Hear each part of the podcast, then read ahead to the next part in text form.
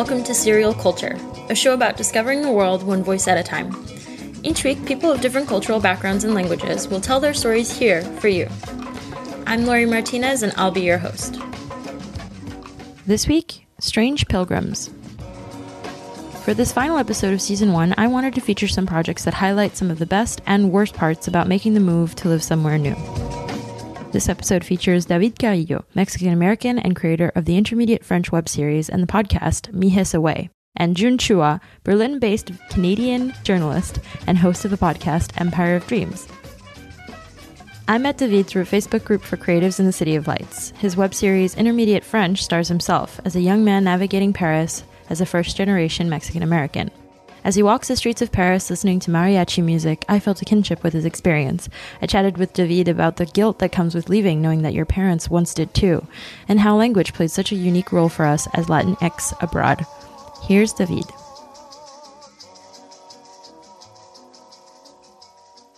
Uh, my name is David Carrillo, and I am from uh, the Bay Area. Been living in San Francisco for the past 10 years and been living in Paris since September.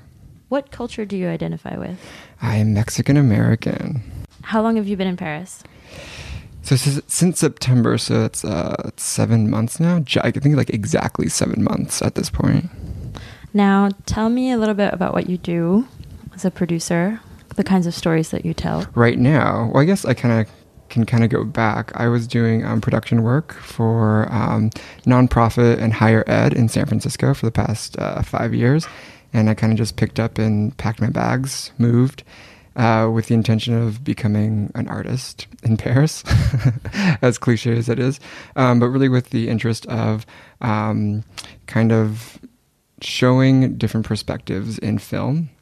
I'm a filmmaker, and um, showing specifically gay men of color in uh, in film, in um, online digital content. I just feel, you know, as a gay man of color myself, that it's um, not a market, but it's it's a population of people that is. You it's know, a narrative that's not been t- exactly the the stories are kind of muted. It's a very homogenous story when we're talking about gay men, at least in mainstream media. Can you tell me a little bit about Intermediate French? Yeah, so Intermediate French is a web series that I'm producing right now. I came to Paris with the intention of doing a documentary series of gay men of color, and it uh, proved a little more difficult to produce, being brand new in a different community, acclimating, not really having a community or a network here. And um, so I started, you know, I just flipped the camera and I started, you know, filming myself and kind of creating these little narratives of my perspective as a gay man of color in in Paris, kind of a, a fish out of water story. So what what's that like? Was there something that I don't know, an experience that made you turn that, flip that camera? Not really, actually. I think it was we we tried to. Um, I was working with a, a, friend on trying to produce this documentary series, and we interviewed someone who was a potential candidate, and I think um, just realizing that the stories that um, I was trying to tell I was projecting on other people and that really I needed to speak first. I kind of I felt like I needed to tell my story before I can start exploring others. Um, as narcissistic as that sounds, but um, yeah, I think um, so. Since since I've been producing this, I feel like um, I've been telling my sister I feel like I'm singing, like I feel like I'm actually um, showing um, a lot of myself that some of my friends, even in in the Bay Area, haven't seen before. What are what is what episode are you most proud of? Uh, the second one. the second one kind of introduces the fact that I am I'm Latino, Mexican American. You know, realizing that I miss this culture that I have a weird relationship with. When you come to a new country, you are kind of um, forced to identify uh, in a very simple sort of way as, you know, I'm American or I'm Mexican American or I'm this and I'm that. And um, it's kind of a narrative that shows that I'm still coming to terms with who I am as a Latino, even though I'm promoting myself here as, you know, I'm Latino, I'm Mexican American. And, you know, I don't speak Spanish uh, fluently or I don't have the same experiences that, um, you know, other people might have who also identify as Mexican American or Latino. Um, so yeah, I think it's kind of, you know, it's all about nuance. showing a, a nuanced perspective of what it means to be Latino or Latina. And what's been good or bad about having a dual identity like that in Paris specifically? Whew, how much time we got?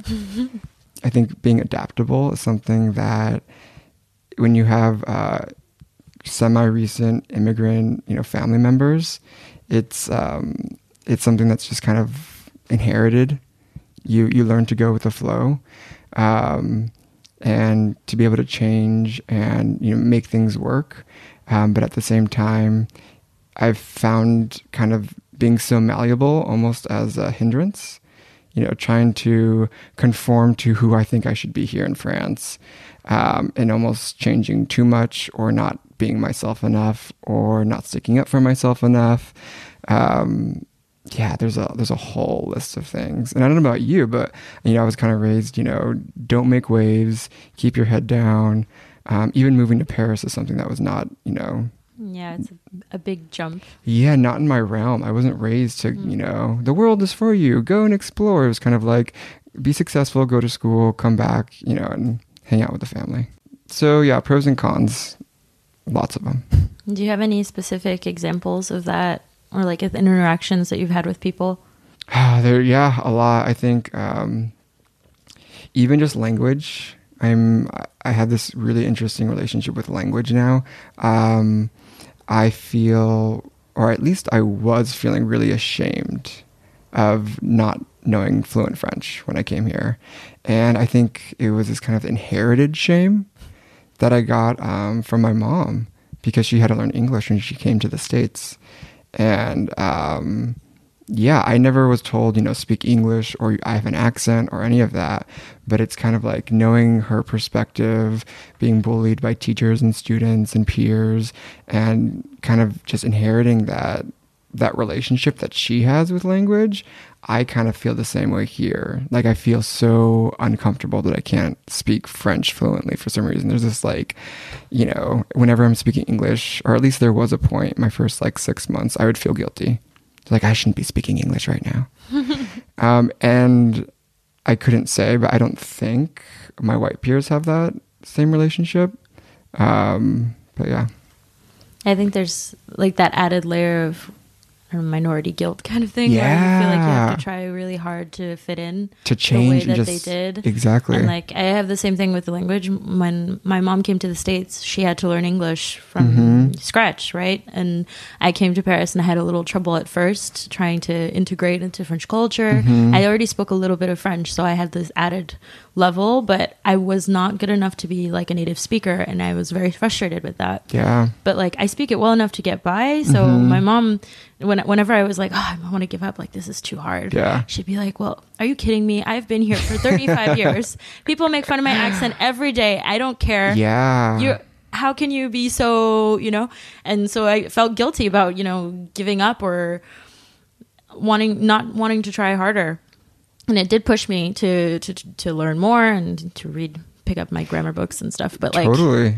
Yeah, I, I totally understand. Yeah. It- but you build empathy. I have so much more empathy for my mom now. Yeah. um, I mean, we would as kids, even maybe not so, you know, far away in the the past, uh, made fun of her accent or do little teases uh, whenever jokes. she exactly, and it's cute, and she, you know, she doesn't like it, um, and I can't imagine having that be my life for you know. 40 years where exactly you work so hard to try to assimilate and be successful but you're never enough you know? You're al- there's always something giving you away. Um, and so yeah it's weird. I'm, i've never been farther from my, my parents but i feel like in some ways i'm understanding my family a little bit more. Are there other things like maybe with the food that that you've had oh god yeah. Yeah the mexican food here sucks it's like the worst Spanish food here sucks too, but Yeah. just like generally food that is not from France difficult because of spices that you can't find. Yeah, um, they have tacos here that aren't tacos. They're like paninis mixed with No, like. yeah, it's called O'Tacos. It's Yeah. a blasphemous, blasphemous thing. It's a cra- It's like I don't know what it is. uh, and I remember I ordered like one, or I went to one like taco stand thinking I'm gonna get a little like tacos with my corn tortillas, and I asked for three, and the guy just whipped out this huge like um, tortilla or what they call wraps here and started going for it. And i was like oh god no. I don't know what you're making but i just want one. And it was just this like you know big panini like nacho cheese chorizo thing. Tasty but not not a taco. Not what it was. No. It's like Taco Bell kind of thing. kind of yeah. It was like uh parisian taco bell yeah totally Uh, what are some of the issues that you want to address in your work? And can you give an example of something that you really felt like was definitely not being said before about like being in this dual experience, especially as a Latino abroad? Yeah, I think I'm becoming really obsessed with isolation.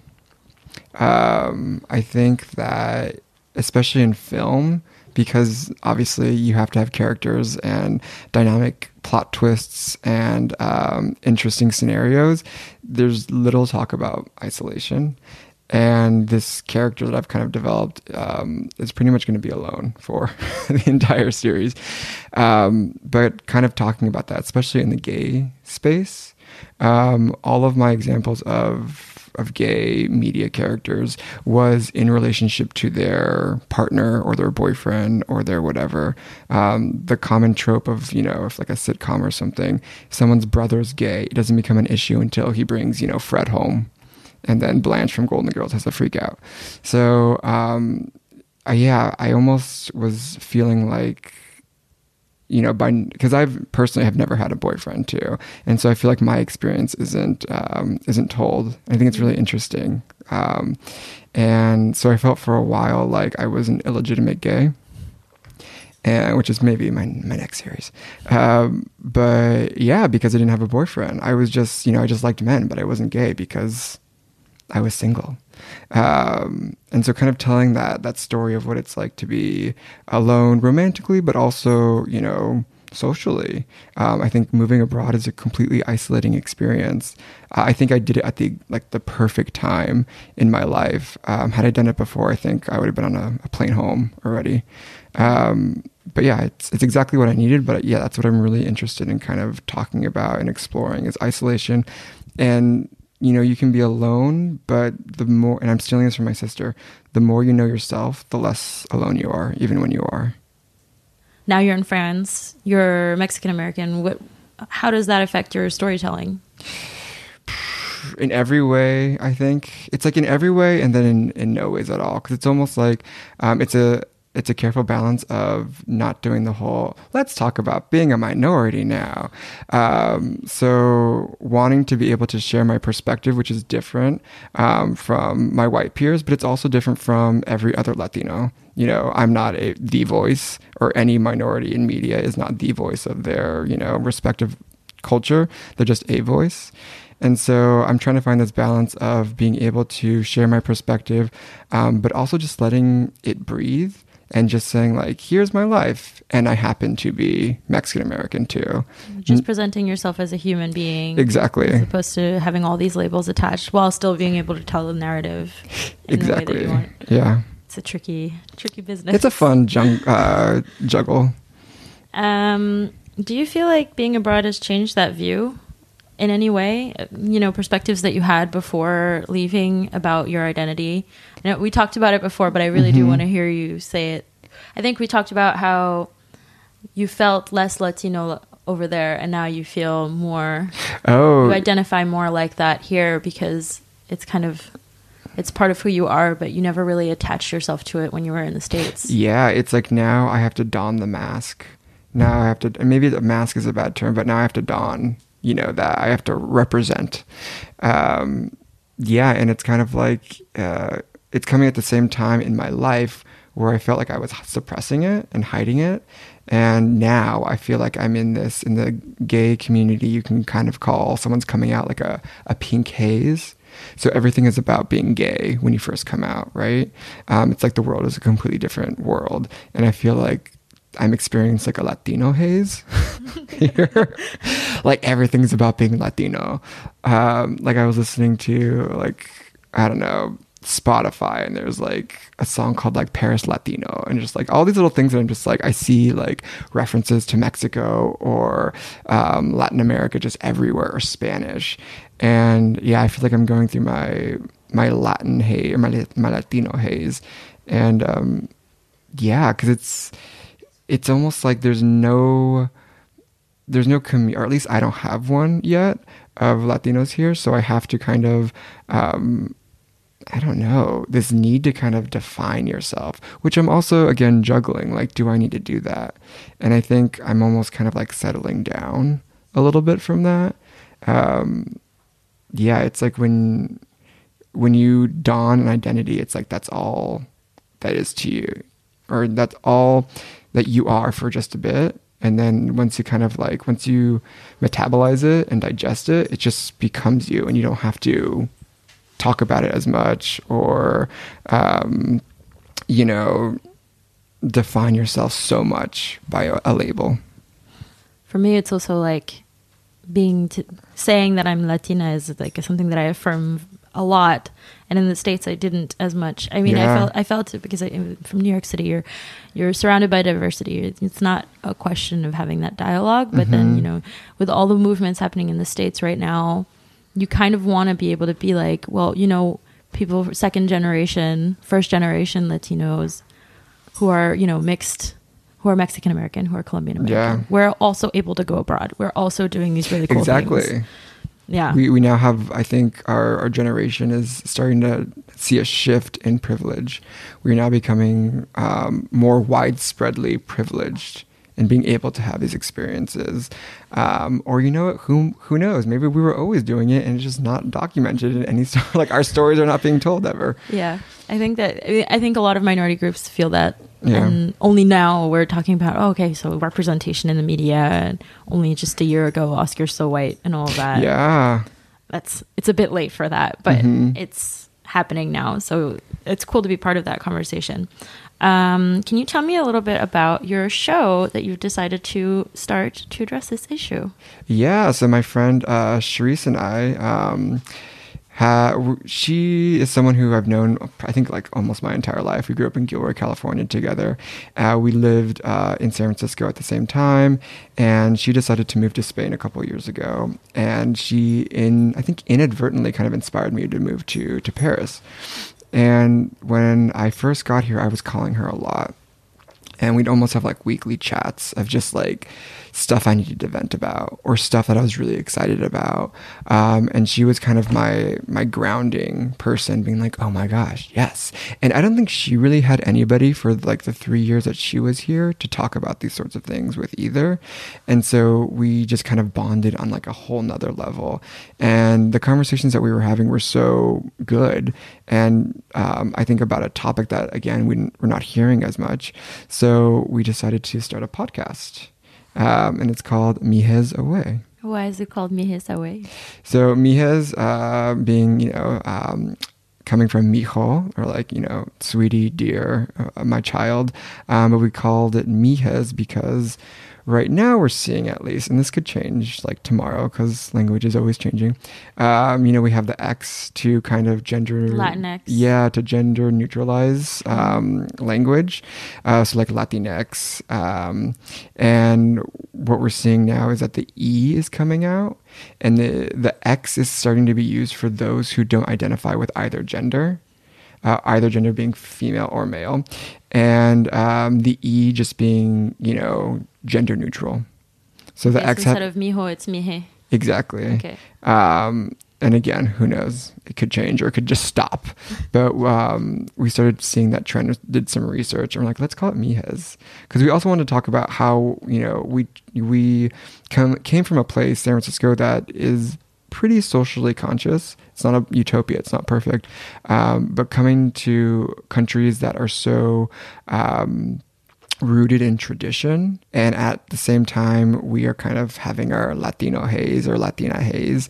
And so, how do we navigate this space of tradition and different ways of thinking, and sometimes very regressive ways of thinking, um, while we are kind of finding our own identities? So, kind of establishing that we are trying to be as socially conscious as possible um, in the midst of sometimes an environment that is contradictory to that. What are some of the topics you talk about? So we're kind of talking about everything. Um, you know, Latina, uh, Latina, Latino identity. Um, we talked about guilt and shame um, being a huge thing. Uh, How so? About the language or about everything. I think going away? I, I get the the one that I get is. Uh, well, your parents moved to America so that you could be American. Why so you- why, why are you you going to France? yeah, exactly. Or you know, why why aren't you spending your money to, to, you know help the family out more? You know, just all these um, successes that are masked with shame, and I think that's pretty common in the Latino community. Uh, mental health, which is also something that was never really talked about in my family, and I'm thinking it's not a huge. You know, it's like seeing a shrink is like a white person thing. You know. but it's like that's I've done it. It's so important. Um, well, it's not something that we talk about in the Latin community. That's true. It's No. like it's not seen as something that happens to us, or yeah, it's like get over it kind of thing. exactly. Like ah, you know, you know, your grandma moved here. she came here with the the shirt off her back. Yeah, they work so hard. How are you struggling with you know math tests? Exactly. with stress, I'll tell you, stress. um, and what else? Um, exa- you know, kind of the the social oddities that we're finding in our respective countries, um, our identities, huge, and then um, also interviewing um, other Latinas that we are, you know, finding in our journeys, um, trying to get not just our voices but other people's voices out there, and it's really just a, a goal to share the fact that you know Latinas are doing this now. Yeah, I when I found your video, I actually I cheered up a little bit. Uh, intermediate French episode two is really Aw. intense because I found myself doing the same thing because I had had exactly the same feeling. You listen to Spanish music on the metro, but you're not, you know, and you have all these French people around you, and you're, you're suddenly back in, you know, Jackson Heights in Queens, Yeah. and you're and you're back in your your childhood home, and it's just a really weird displacement kind of feeling that you get and then you go to the store and you ask for something and you have to kind of switch off. I was in i was you know at home in my in mi casa in my head and then you go into the store and someone asks you okay wh- what are you doing here? kind of thing. Um yeah it's just and it's just that juxtaposition Yeah. of you know being american but then being american plus something else then living abroad and it's just it's a weird space. Yeah. Uh, and so and i know that other people are going through it. So yeah my biggest goal is just to be able to either inspire or you know just share my story so people can identify just contributing to a very homogenous landscape right now Yeah, I think it's it's also really rewarding. I think to be able to be, you know, speak in on a subject that hasn't at all really been touched. Hmm. We don't exist. yeah First generation Latin Americans don't really have a narrative that's told. You don't imagine that, you know, the girl who maybe was picked for a quota for university actually Yeah. used her financial aid money to go abroad yeah exactly. and actually stayed there and like learned the language. You know, that's not something that you imagine happening. it's just survival i think is our narrative right now hmm. and they made it you know we made it. it's like but also, and also, we do stuff. we we made it, and we do stuff, and our parents are proud. And yeah yeah. I, I think it's uh, also good now that the Latin community in the U.S. is getting so much more attention now. We have way many, a lot more shows, and not just you know, yeah uh, representation is is huge right now for the Latin community, and like you have, you know, Me Too, Me Too, uh, yeah better uh, like Pero like, and all the Netflix is doing a great job at showing different Yeah. uh, perspectives, uh, one day at a time. Like, there's just there now is a time. Like, if you are an artist, if you have, um, I remember I heard a really great quote from um, a university professor who said, like, in relation to the this is the day after the the recent presidential election, saying, you know, politics is just one tool. You know, where are my artists? Where are my scientists? Where are my activists? And I, I just feel like that's that's the time right now. So you know, if you feel a calling to do something, to share your voice, do it. Here's a clip of Mijes Away. I'm David Carrillo, And I'm Cherise Saavedra. and we are Mijes Away. So light some velas because today we're talking about our non-gendered title, Growing Up Whitewashed and Why We Moved Away. I am looking at someone that you know very well. who? Tell me who. so so yeah, as I mentioned, you have visited me here in Gijón, and you will remember that uh, I've got my Jesus outside the window. Um, so I've got a great just Jesus Is it, monument. is it Jesus or is it Jesus? Is there a guy named Jesus. It's a, it's a guy named Jesus. Uh-huh. Um, he's uh, you know, made of all white stone, and he's pointing up to the sky, I believe. um, he looks very tall. Yeah. So, uh, for anyone confused, this is not uh, a friend of Sharice. This is an actual statue. Yeah. So I I live on the fifth floor, and I have like an, one of those you know nice um, rooftop views of um, like a few old buildings and, and and stuff, and then and then I've got Jesus. He's a monument right there, right Yeah, smack in the center right- of my view. Rising I'm above the, the rooftops. Yes, as he does. And I'm sitting Ascending. and I'm sitting in the middle of my bed like surrounded by pillows, which is fab. Um so pretty cozy. Are you feeling cozy, David? I'm super cozy. I have a candle going. I have like three.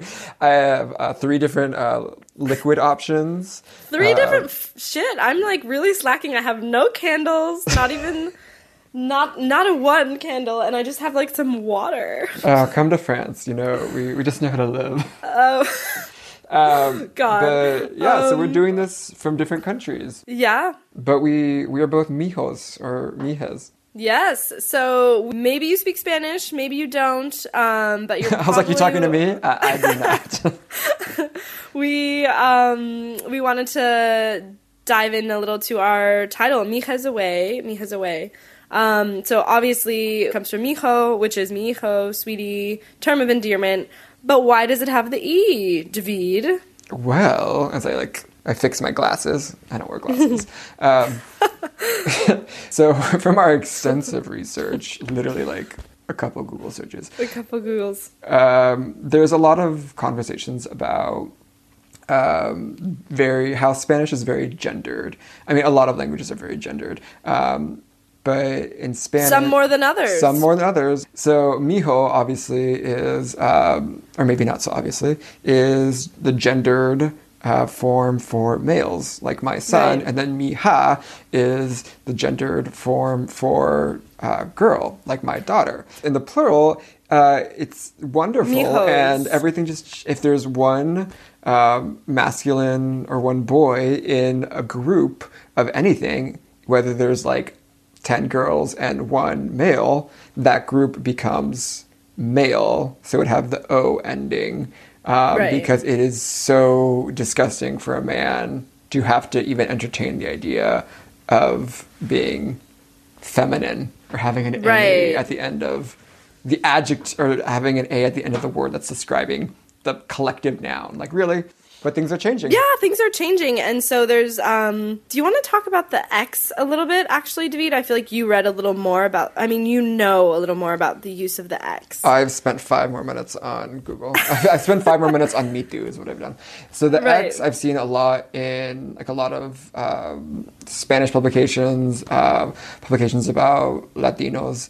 That is starting to be used as a way to get away from gendering, you know, the Spanish language. So instead of saying like mijos for a group of, you know, women and however many men, they would say mihexes. Or I should say, in, like Latinos, it would be Latinxes. So with an X. and the x is now, sort of being used differently right Yeah, exactly. It's now uh, being used for people who don't identify with either, either gender.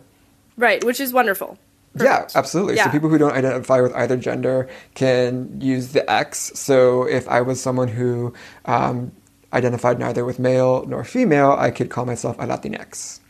And so that is a very specific use. What is happening now is that the E is starting to be used for um, just non gendering. Right like inclusive language There we inclusive go, language yes. latinas That's where the name comes from, and who knows? This, I mean, language is always changing. So Yeah. this might be completely out of date in like a month. Yeah, but I think I don't know. I think it's the future. Like we have done our research. I mean, we have done some research on this. Books. We've written books. We've written books. We've done three different Googles. Um, so no, we've done a, a bit of research on this, and I am, I don't know, I'm positive about the future, and I will be real and say I'm not walking around here in Spain being like, hola chiques, because you know that would be like the chico, the gender neutral form of like chicos, right? Um, and I I don't have the confidence to do that as like a new like a fresh Spanish speaking person. So I think that in this space that we are making with the podcast, we want to be inclusive as possible.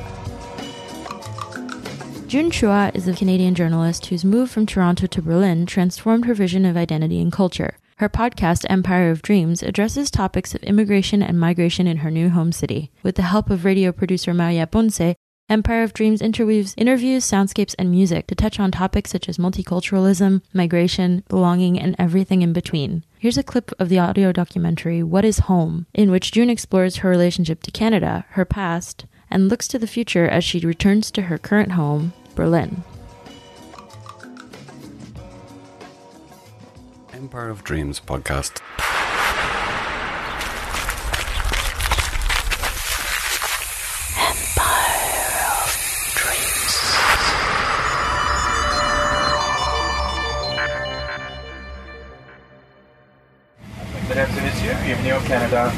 Local time in Calgary is 3.01. Please remain seated with your seatbelt fastened and your baggage stowed until the seatbelt sign has been turned off.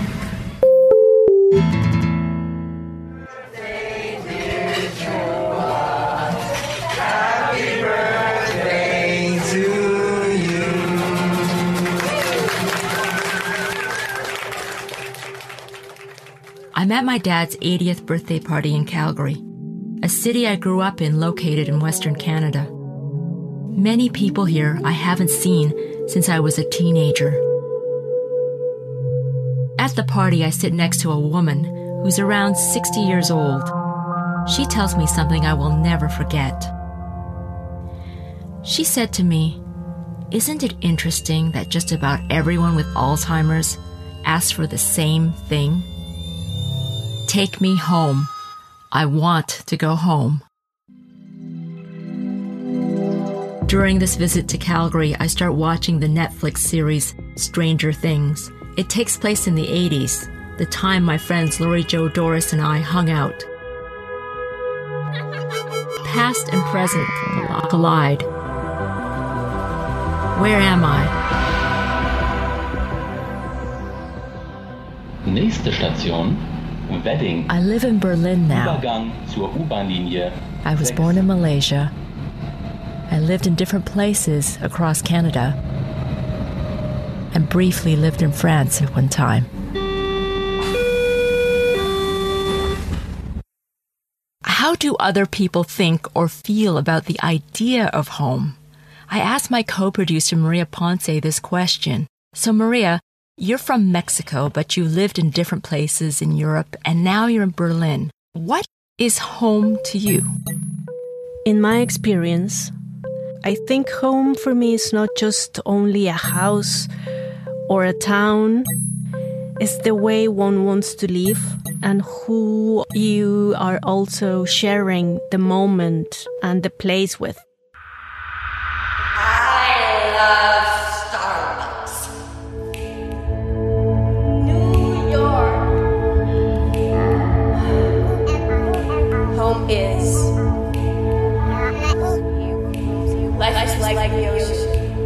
That's from a play called Leaving Ziller Valley by Julia Rosa Stockel. The play explores a personal quest for a safe harbor, to feel purpose and belonging. I interview her on Skype. She's in a hotel room in Zurich, a fitting place as her play also takes place in various hotel rooms. For me, is home is something I create for a certain period or for a moment with people. Stockel is from the Tyrol Valley of Austria, but also lives in Berlin. I ask her about the German concept of Heimat. It's not a term you can translate very easily. I feel Heimat is a bigger concept that is more like a philosophical concept. Philosophical concept. Um. Heimat is the place where you're born and where you belong, and that's who you are. It's how I always understood. Home is the moment. Bye bye, arrivederci, adios, auf Wiedersehen. So long shore, so long is here.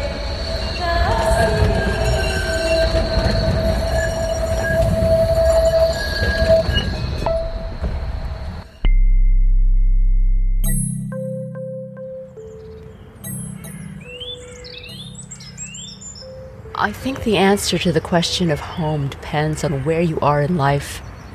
I discovered a saying which I believe is by the German writer Hermann Hesse, and I hope it's correct. One never reaches home, but wherever friendly paths intersect, the whole world looks like home for a time. Hope you've had a pleasant flight, and we look forward to seeing you again in near future. Once again, thank you, and good afternoon. Merci et bonne journée.